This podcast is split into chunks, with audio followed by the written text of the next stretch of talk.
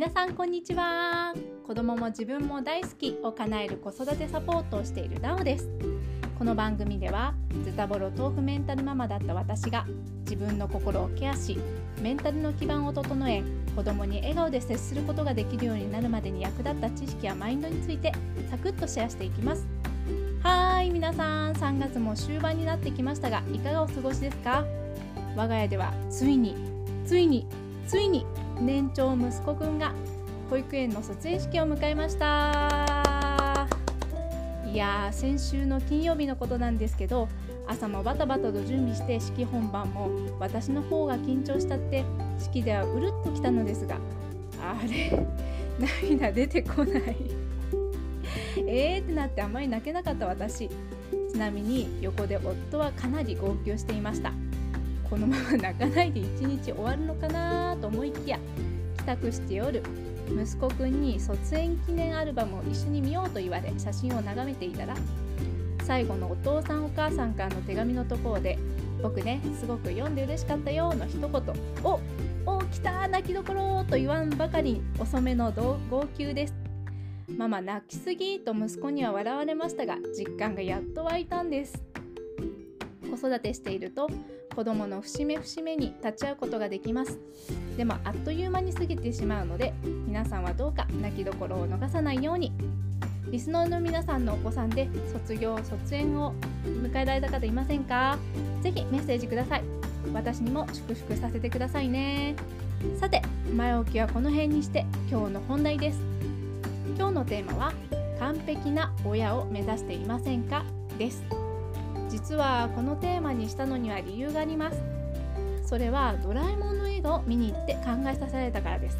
えなんで今ドラえもん？そう思いますよね。今映画館で絶賛上映中の映画ドラえもんのび太と空のユートピアをまさに昨日息子くんと鑑賞してきました。今回のテーマがねなかなかに鋭い内容でしてパーフェクトイコール幸せなのかどうかってことがすごく語られているんです。感情を荒立てることなく穏やかでいつもにっこりしているそんな人たちが出てくるのですがこの状態すごく世の中や社会に求められる親像とかぶってしまいました。親たるもの感情的であってはならない。ずるくてはいけない。子供の見本でないといけない。正しくなくては間違ってはいけない。そんな姿を求められていると少なくとも私は感じています。何か子供がしでかすと親の育て方がねとかいうやつですよね。親が子供に与える影響は確かにとても大きいと思うんですけどだけど私は世の中で親ほど未熟な状態でスタートを切っていくものはないと思っています。なぜなら子供を育てる情報はこんなにたくさん溢れているのに親として育っていく情報は本当に少ない。そして親は親になった時から完成形だと思われがち。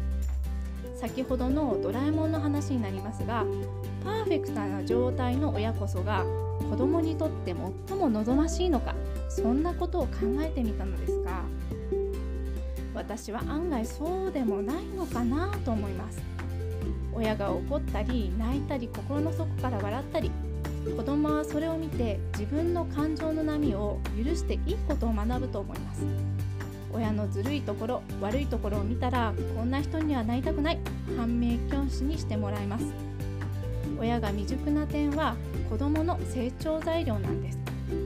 そうは言っても自分の未熟な部分って隠したくなりますよね。そんな人におすすめなのが子供と一緒に失敗シェアタイムをとること。やり方は簡単。一日の終わり夕飯時お風呂寝る前とかがおすすめです。その日あった失敗を子供と親とで話してシェアしてそして笑い飛ばす。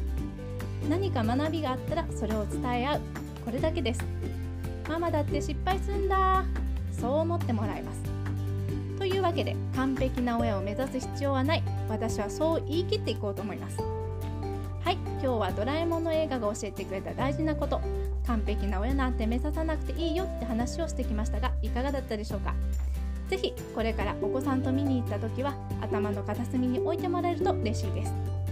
あドラえもんの映画の告知じゃないですよ。回し物ではないです。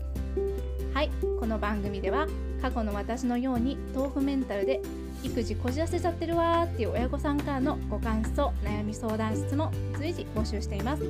ぜひねこのポッドキャストの概要欄にあります。公式 LINE のリンクからメッセージを待っています。